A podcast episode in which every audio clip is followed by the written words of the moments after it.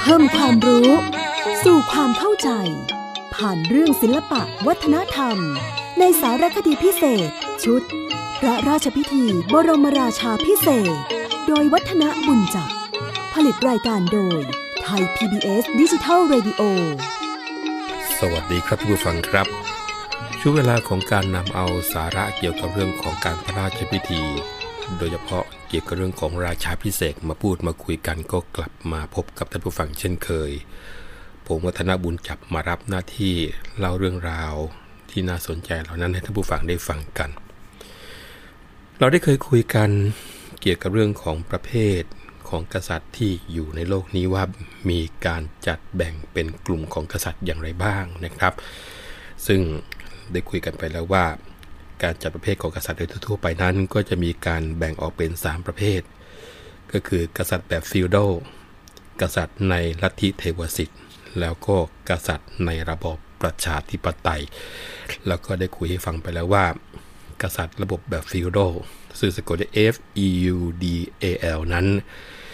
ก็เป็นรูปแบบของกษัตริย์ที่แพร่หลายอยู่ในยุคกลางของยุโรป คือถ้า จะเอาอายุของเวลาเป็นตัวตั้งก็อยู่ในช่วงประมาณคริสตศตวรรษที่5ถึง14 ในกลุ่มนี้เขามีความคิดว่ากษัตริย์นั้นเป็นประมุขที่มีอำนาจ เหนือทั้งพื้นที่และก็เหนือทั้งประชาชนที่อาศัยอยู่ในขอบเขตของพื้นที่ที่เขามีอำนาจอยู่ด้วย แล้วก็ลักษณะของสังคมนั้นก็จะมีขุนนางเป็นเจ้าของที่ดิน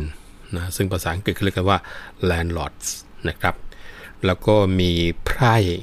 หรือว่าทาสที่อยู่กับที่ดินที่เรียกว่า slave ด้วยนะในในความควบคุมของพวกขุนนาง ซึ่งก็หมายถึงบุคคลที่เข้ามาเช่าที่ดินเพื่อการประกอบอาชีพ ลักษณะพิเศษประการหนึ่งของเจ้าของที่ดินในกลุ่มของที่เป็นระบบฟิวดอลก็คือว่า การมีสิทธิมีอำนาจค่อนข้างจะสมบูรณ์ ในขอบเขตพื้นที่ของตัว แล้วก็จากการที่ขุนนางเจ้าของที่ดินแต่ละคน ลดข้อขัดแย้งระหว่างขุนนางเจ้าของที่ดิน ซึ่งนั่นก็คือกษัตริย์ แต่ท่านี้ไม่ได้หมายความว่ากษัตริย์ในระบบฟิวดอลนั้น จะมีหน้าที่ทางสัญลักษณ์ที่สำคัญอีกด้วย แต่ที่ยังไงก็ตามครับ กษัตริย์ก็ต้องพึ่งพาการสนับสนุนจากกลุ่มขุนนาง เพื่อเป็นฐานอำนาจ ก็เลยทำให้อำนาจที่แท้จริงนั้น เป็นกลุ่มของเจ้าของที่ดินมากกว่ากษัตริย์โดยตรงนะครับคราวนี้เรามาคุย กันเกี่ยวกับเรื่องของกษัตริย์ในลัทธิเทวสิทธิ์ซึ่งเป็นหนึ่งในสามประเภทของกษัตริย์ที่เขาจำแนกเอาไว้นะครับ เทวสิทธิ์นั้นภาษาอังกฤษก็ใช้เป็น divine rights monarchy นะครับก็มีความเชื่อว่า องค์พระมหากษัตริย์นั้นเป็นองค์การแห่งสวรรค์ ตามพระประสงค์ของพระเจ้าหรือว่าสิ่งศักดิ์สิทธิ์ดังนั้นกษัตริย์จึงมีความชอบธรรมในการอำนาจปกครองทุกอย่าง มีอำนาจ ในการใช้อำนาจ ในการที่จะออกอำนาจอะไรก็แล้วแต่ ซึ่งถ้าจะพูดง่ายๆก็คือว่า กษัตริย์นั้นเป็นเพียงผู้เดียวที่รับผิดชอบต่อพระเจ้า โดยเหตุผลที่เป็นที่มาของพระองค์ท่านนั่นแหละนะครับ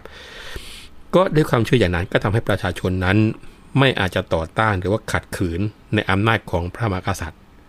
แต่ว่าประชาชนจะต้องยอมรับ แล้วก็ประพฤติปฏิบัติตน ตามที่กษัตริย์ต้องการ อันนี้ถือเป็นการเคารพแล้วก็การยอมรับต่ออำนาจของพระเจ้า จากพื้นฐานความเชื่อของลัทธิเทวสิทธิ์ตัวนี้แหละครับทำให้กษัตริย์นั้นมีอำนาจสมบูรณ์แบบแบบเรียกว่าเบ็ดเสร็จเด็ดขาด ไม่ใช่เป็นเพียงกษัตริย์ในแง่ของสัญลักษณ์เท่านั้น ซึ่งจุดนี้ครับที่เราบอกว่าเป็นสมบูรณาญาสิทธิราชจริงๆหมายความว่ามีสิทธิ์อย่างสมบูรณ์ ไม่มีข้อโต้แย้งใดๆทั้งสิ้น ซึ่ง ในแง่ของบ้านเราที่เคยใช้คำนี้ มาตั้งแต่ก่อนที่จะมีการเปลี่ยนแปลงการปกครองเมื่อปีพุทธศักราช 2475 ใช้ชื่อนี้เหมือนฝรั่งจริง แต่ว่ากษัตริย์ของเรานั้นไม่ได้มีการใช้อำนาจเบ็ดเสร็จเด็ดขาด ทางนี้เนื่องจากว่ามีข้อเรียกกันว่า ราชธรรมอีกหลายหลายอย่างในการหน่วงอำนาจของพระองค์ท่านไว้ ให้อยู่ในภาวะของเป็นผู้ที่มีความอารุมอร่วย มีจิต อันเป็นธรรมมากกว่าการที่ตัดสินตามใจได้ทุกอย่างนะครับ อีกประเภทหนึ่งซึ่งประเภทที่ 3 ของกษัตริย์ที่เขาจำแนกกันเอาไว้ก็คือ กษัตริย์ในระบอบประชาธิปไตยนะครับ constitutional monarchy การปกครองแบบประชาธิปไตยเนี่ยถือว่าเป็นการปกครองที่ยอมรับกันในแนวคิดเกี่ยวกับเรื่องของปัจเจกบุคคล ประชาชน ก็มีส่วนร่วมในการบริหารปกครองบนพื้นที่ที่มีความเสมอภาค อิสรภาพแล้วก็พลาดรภาพนะเพราะมีความเชื่อพื้นฐานว่าอำนาจอธิปไตยเป็นของประชาชนทุกคน ไม่ได้เป็นของบุคคลใดบุคคลหนึ่ง หรือว่ากลุ่มใดกลุ่มหนึ่ง แล้วก็จากความเชื่อข้างต้นเนี่ยแหละครับผู้ฟังครับทำให้กษัตริย์ในระบอบประชาธิปไตยนั้น ทรงอยู่ภายใต้รัฐธรรมนูญอันเป็นกฎหมายสูงสุดของประเทศ ดังนั้นกษัตริย์ก็เลยทำหน้าที่หลักก็คือ การแสดงถึงสัญญลักษณ์ทางการเมือง ไม่ว่าจะเป็นเรื่องของการใช้อำนาจอธิปไตย ก็เป็นการคงไว้เพียงเพื่อพิธีการ หรือว่าการลงพระปรมาภิไธยแต่ผู้ใช้อำนาจที่แท้จริงนั้นกลับเป็นฝ่ายต่างๆ ในระบบการเมือง เพราะฉะนั้นกษัตริย์ในระบอบประชาธิปไตย จึงไม่ได้มีอำนาจเบ็ดเสร็จเด็ดขาดเหมือนดังเช่น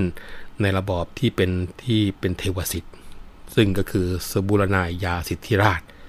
แต่ว่าจะทำหน้าที่สำคัญคือเป็นบทบาทแห่งสัญญลักษณ์ในระบบการเมือง คราวนี้สถาบันพระมหากษัตริย์ของไทยเราเนี่ยต้องบอกว่านับตั้งแต่สมัยสุโขทัยเป็นต้นมา สุโขทัยนี่ถึงแม้ว่าบางคนอาจจะบอกว่าไม่น่าจะเป็นอาณาจักรแรกของไทย เพราะว่ามีอาณาจักรอื่น ๆ ที่เกิดขึ้นในเวลาเดียวกันเอาละครับ แต่ว่าเพื่อเป็นการที่คุยกันง่าย เราขอเริ่มที่สุโขทัยกันล้วกัน เพราะว่ามีเอกสารค่อนข้างชัดเจนในเรื่องของการปกครอง แล้วก็ประเทศไทยนั้น ในยุคที่เป็นสุโขทัยก็ปรากฏว่ามีผู้ปกครองที่มีสถานะเป็นพระมหากษัตริย์เป็นประมุขมาโดยตลอด แม้ว่าจะมีภารกิจมีอำนาจ แล้วก็มีบทบาทแตกต่างกันไป จากที่เป็นอยู่ในปัจจุบัน อันนี้ได้เห็นได้จากว่า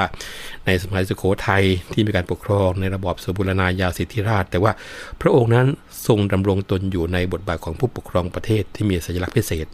คือวางพระองค์เหมือนกับพ่อเนี่ยปกครองลูกสำหรับในสมัยของอยุธยามาถึงสมัยรัตนโกสินทร์ตอนต้น ถ้าเราได้มีโอกาสเข้าไปดูเรื่องราวเหล่านั้นที่เกิดขึ้นมาแต่อดีตจะเห็นว่าบทบาทของกษัตริย์นั้นได้เปลี่ยนไป กล่าวก็คือว่า แม้ยังคงปกครองอยู่ในรูปของสบุรณาญาสิทธิราชเหมือนสมัยสุโขทัยแต่มีลักษณะที่ต่างออกไปก็คือว่า มีลักษณะเป็นการปกครองแบบนายปกครองเบาหรือว่าเจ้าปกครองไพร่ทางนี้ทนั้นก็เพราะว่าได้รับฐานะคติมาจากขอมที่เชื่อว่า กษัตริย์นั้นทรงมีฐานะเป็นสมุติเทพนะเหมือนที่ว่าดาอวตารลงมา แต่นั้นก็เลยเป็นทั้งเจ้าชีวิต เป็นทั้งเจ้าแผ่นดิน แล้วก็เป็นทั้งธรรมราชา มาจนกระทั่งมีการเปลี่ยนแปลงการปกครองเมื่อวันที่ 24 มิถุนายน 2475นี่แหละครับ บทบาทของพระมหากษัตริย์ ในฐานะสมุทรเทพก็มามีการเปลี่ยนแปลงไปอีกครั้งหนึ่ง จากกษัตริย์ที่มีพระราชอำนาจเหนือชีวิตของคนทั้งปวง มาเป็นกษัตริย์ที่มีความใกล้ชิดกับรัษฎร แล้วก็ทรงร่วมทุกข์ร่วมสุข เป็นศูนย์รวมจิตใจของคนทั้งปวง ถึงแม้การปกครองตามระบอบประชาธิปไตย จะทำให้พระราชอำนาจของกษัตริย์นั้นเหมือนกับว่าลดน้อยลงบ้าง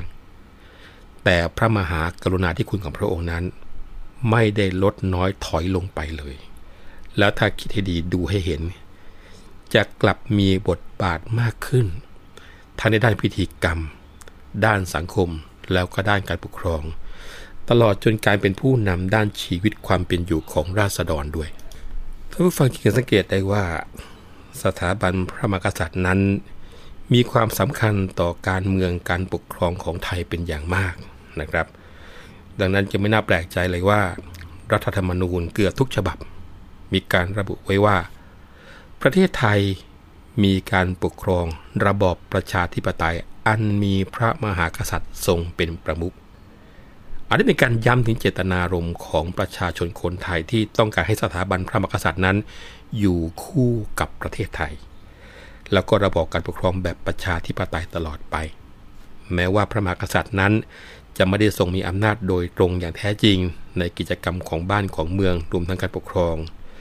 แต่ความสำคัญของสถาบันพระมหากษัตริย์ ตลอดจนประโยชน์ที่จะพึงได้รับจากการมีสถาบันพระมหากษัตริย์นั้น เท่าที่ผ่านมา ปฏิเสธไม่ได้เลยว่ามีมากมายมหาศาล พระมหากษัตริย์เปรียบเหมือนสัญญลักษณ์ของประเทศ ทรงแผ่พระบารมีให้ความร่มเย็นแก่อาณาประชาราชและกชนต่างชาติที่เข้ามาพึ่งพระบรมโพธิสมภาร องค์พระมหากษัตริย์นั้น ทรงเป็นศูนย์รวมของจิตใจและความเลื่อมใสศรัทธาของประชาชนโดยทั่วไป ดังนั้น สถาบันพระมหากษัตริย์ จึงเป็นสถาบันที่คู่กับชาติ ศาสนา และก็สังคมไทยตลอดมาเป็นเวลาช้านาน เพราะว่ามีคุณประโยชน์ต่อสังคมไทยมากมาย ว่าไปแล้วก็ถือว่าเป็นสถาบันหลักในสังคมไทยที่จะขาดจะไม่ได้ เพราะว่าพระมหากษัตริย์ทรงเป็นมิ่งขวัญของปวงชนชาวไทยทั้งประเทศ ใครจะทำอะไรเกี่ยวกับพระมหากษัตริย์ หรือสถาบันพระมหากษัตริย์นั้น ต้องคิด และพิจารณาให้ดี ดังนั้นท่านผู้ฟังจึงไม่น่าแปลกใจเลยว่า ในการพระราชพิธีบรมราชาพิเศษซึ่งถือกันว่าเป็นโบราณราชประเพณีที่มีความสำคัญอย่างยิ่ง ที่ผู้ที่จะเสด็จขึ้นของราชสมบัติจะต้องกระทำเพื่อความเป็นพระมหากษัตริย์โดยสมบูรณ์นั้น เหตุใดถึงต้องมีการจัดระบบระเบียบกันอย่างมากมายมหาศาล แล้วแต่ละส่วนแต่ละส่วนนั้น เราเองก็ควรที่จะต้องเข้าใจด้วยว่าเป็นสัญลักษณ์สื่อถึงอะไรบ้าง ซึ่งรายละเอียดที่ปรากฏอยู่ในหมายรับสั่งบ้าง พระราชพงศาวดารบ้างจดหมายเหตุบ้าง ไม่ว่าจะเป็นเอกสารของฝ่ายไทยและฝ่ายต่างประเทศนั้น คือสาระที่รายการนี้จะนำเอามาพูดนำเอามาคุยให้ท่านผู้ฟังได้ฟัง เพื่อเข้าใจความเป็นมาและความเป็นไปของการพระราชพิธีต่างๆ อย่างทวทั่วทีเดียวครับ วันนี้ช่วงเวลาของรายการนำหมดเวลาลงแล้ว คราวหน้าเราจะมีเรื่องที่น่าสนใจมาพูดมาคุยกันอีก วันนี้ผมวัฒนบุญจับขอลาไปก่อนนะครับ สวัสดีครับ ติดตามรับฟังรายการย้อนหลังได้ที่เว็บไซต์และแอปพลิเคชันไทย PBS Radio ไทย PBS ดิจิทัล Radio วิทยุข่าวสารสาระ เพื่อสาธารณะและสังคม